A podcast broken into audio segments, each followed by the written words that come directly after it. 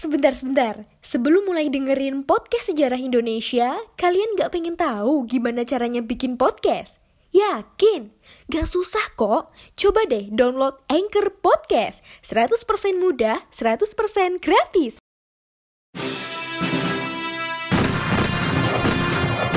Saya berbicara di sini sebagai penyambung lidah rakyat Indonesia.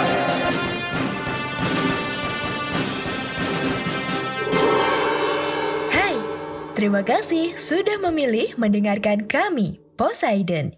Podcast yang bikin kalian gagal move on.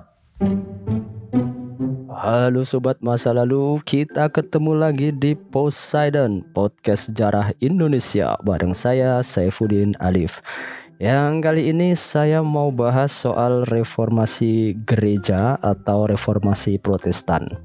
Dan sebelumnya saya mohon maaf kalau nanti ada yang mungkin tersinggung karena akan banyak bicara soal dunia kekristenan, tapi ya inilah sejarah ya yang harus kita terima sebagai sejarah.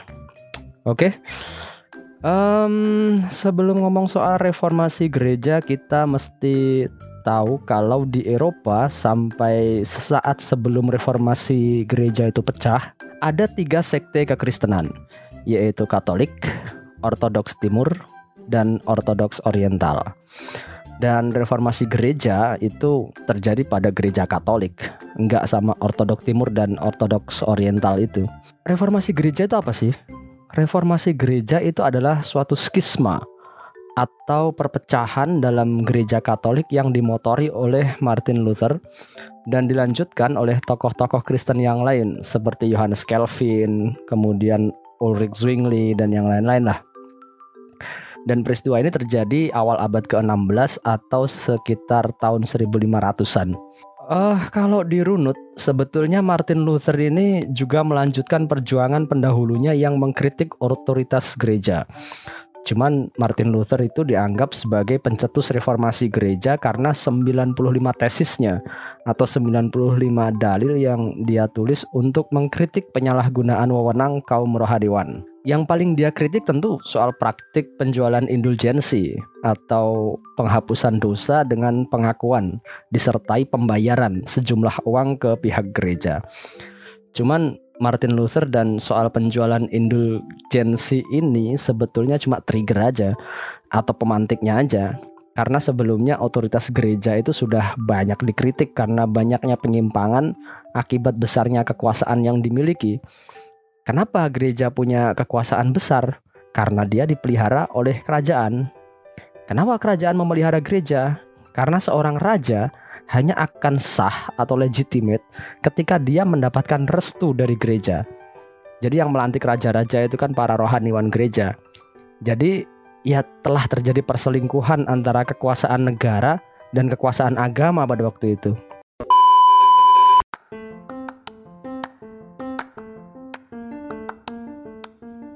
Halo Sobat Poseidon, kalian pasti sudah tidak asing lagi dengan Anchor. Yap, aplikasi penyedia jasa untuk para podcaster pemula dan juga pro.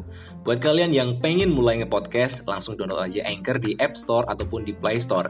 Di sana, kalian bisa nge-podcast dengan banyak banget pilihan background musik. Setelah itu, kalian bisa mempromosikan podcast kalian kemanapun. Secara otomatis, nanti akan di-sharekan oleh Anchor sendiri. So, tunggu apa lagi?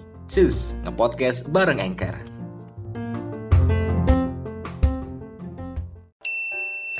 Tadi saya bilang Martin Luther dan penjualan indulgensi cuma trigger aja. Terus apa aja gerakan yang sebelumnya sudah ada? Paling nggak ada tiga tokoh yang mengkritik otoritas gereja Katolik pada waktu itu.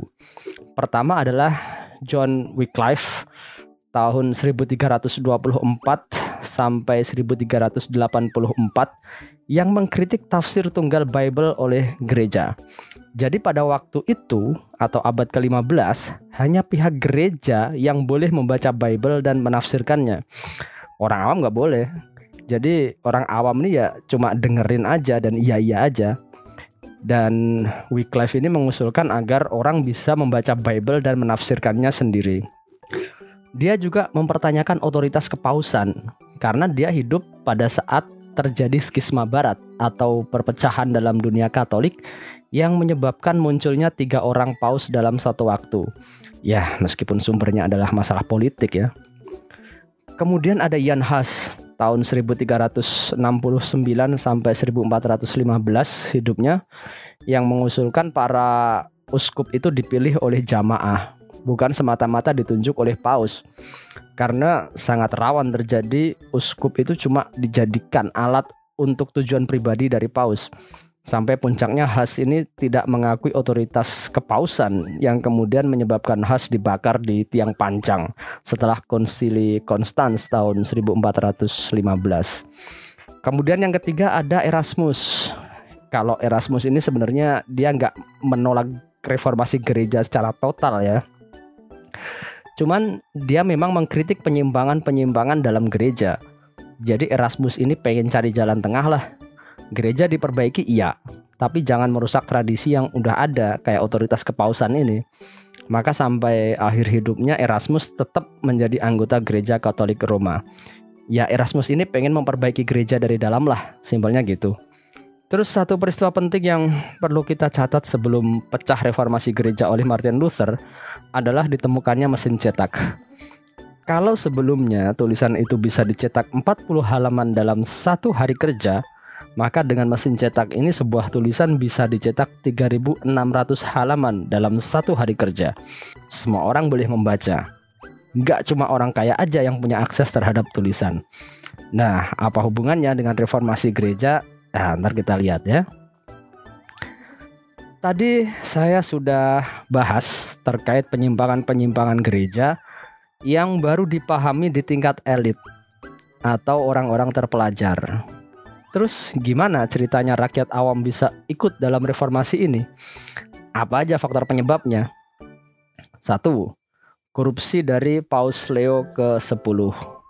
Paus Leo kesepuluh ini dikenal suka menghambur-hamburkan uang dan dikenal karena memberikan indulgensi dalam bentuk sertifikat bagi siapa saja yang mau menyumbang pembangunan Basilika Santo Petrus. Jadi siapa yang mau nyumbang pembangunan gereja ini dapat surat pengampunan dosa dari Paus. Dua, skandal dari Paus Alexander yang keenam yang mengakui telah memiliki anak dari beberapa gundiknya atau perempuan simpanannya, dan selain itu juga nepotisme yang dipraktikkan dengan sangat nyata ya, dengan mengangkat keluarganya menjadi pejabat kepausan. Ini tentu mengecewakan rakyat. Tiga, kekuasaan yang terlalu besar yang dimiliki oleh gereja yang kadang-kadang bahkan melampaui kekuasaan negara. Ini juga menyebabkan rakyat kecewa terhadap otoritas gereja. Nah, sekarang saya kira sudah jelas kenapa reformasi gereja bisa pecah ketika Martin Luther menyampaikan sembilan puluh lima dalilnya pada tahun seribu lima ratus tujuh belas. Karena gereja sudah mengalami tanda kutip pembusukan dari dalam. Persis seperti yang dituntut oleh Martin Luther, yaitu tentang penjualan indulgensi, kekuasaan paus yang terlampau besar, dan kekayaan luar biasa yang dimiliki oleh gereja.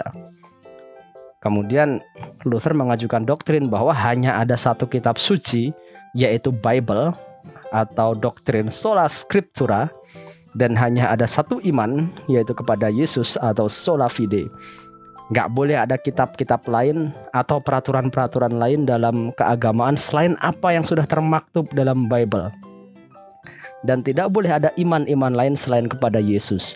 Nggak boleh menganggap paus sebagai orang suci yang tidak bisa dibantah, yang tidak mungkin berdosa, dan sebagainya, dan sebagainya. Nggak boleh juga buat aturan-aturan sendiri yang bertentangan dengan Bible. Ya, kira-kira gitulah. Jadi gerakan Martin Luther ini bisa dikatakan gerakan purifikasi agama atau pemurnian agama. Luther menganggap gereja Katolik ini sudah terlalu jauh menyimpang dari nilai-nilai Bible dan sudah berkuasa terlalu jauh dalam bidang keagamaan. Jadi inilah saatnya untuk mengembalikan masyarakat Kristen kepada Bible atau Alkitab itu. Dari sini Martin Luther kemudian diusir dari gereja.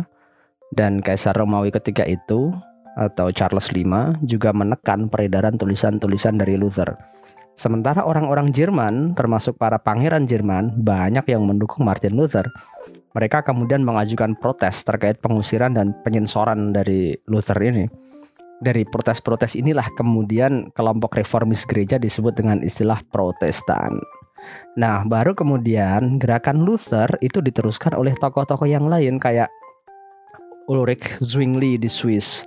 Kalau yang dikritik banyak ya oleh Zwingli ini, kayak korupsi di gereja, penggunaan gambar di gereja, macam-macam lah. Cuma yang menarik adalah konsep teokrasi dari Zwingli ini. Dia mengajukan konsep negara dan gereja harus bergabung agar pejabatnya itu mendapatkan petunjuk ilahiyah ketika memimpin.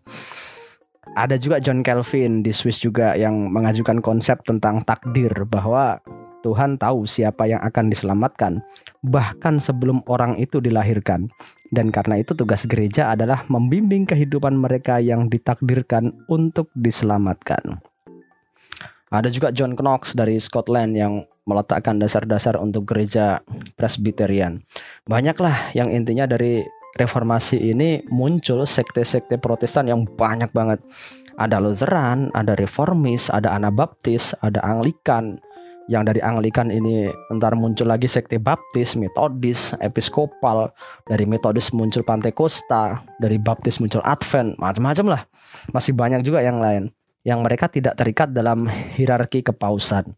Jadi sampai saat ini yang terikat dalam hierarki kepausan itu ya cuma gereja Katolik. Oke, lumayan panjang ya kita kali ini. Makanya saya cukupkan dulu sampai di sini. Sampai jumpa di podcast-podcast yang lain. Saya Saifuddin Alif undur diri. Selamat melanjutkan aktivitas dan sampai jumpa. Terima kasih.